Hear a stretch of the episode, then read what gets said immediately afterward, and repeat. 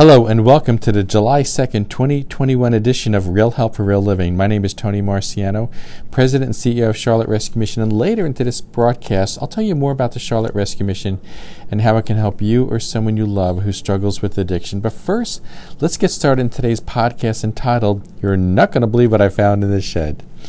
I need to take you back 14 years when my family built our shed. I researched all the big box home improvement centers, borrowing, or should I say, stealing the best ideas from them. I didn't want the typical 6 foot by 8 foot shed. I had a lot to store in it. At the time, my son had bought a 1941 Buick and was going to restore it. Fenders, bumpers, and the hood needed a dry place. We built a shed that was 12 feet by 16 feet. The door opening was seven feet wide. The door height was over six feet. You could park a 1965 Mustang inside it. We used it for more than storing the lawnmower. A few years later, my mother asked me to store some bags on a shelf in the shed, and over the years, I had forgotten what she put inside there. Since that time, my kids married and moved out of the house. My son took the 41 Buick with him. We rearranged areas of the shed, but not the shelving, and for whatever reason, the items that my mother had put on the shelf never moved. I arranged chainsaws and paint around them. A few weeks ago, my wife and I were looking for something in the shed, and I saw those bags. Not knowing what it was, I opened them.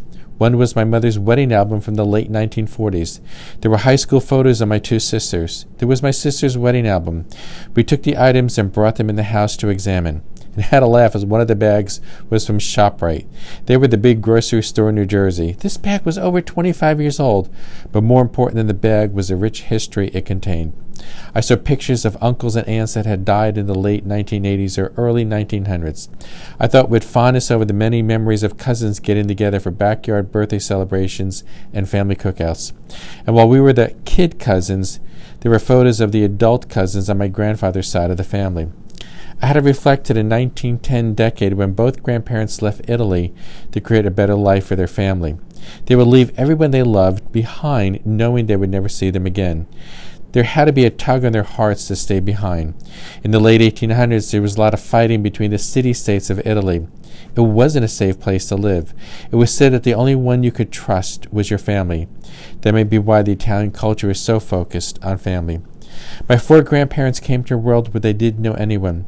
I joked that my paternal grandfather landed in Ellis Island and traveled three blocks to live in Jersey City. My maternal grandfather traveled a little bit further, eight miles away. They came because they wanted something better for their family. The, fa- the sacrifice they made was huge.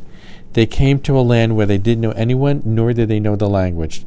They left behind everything that was familiar and everyone they knew and loved and all they brought with them was what they could carry. More importantly, they brought the dream of a better life.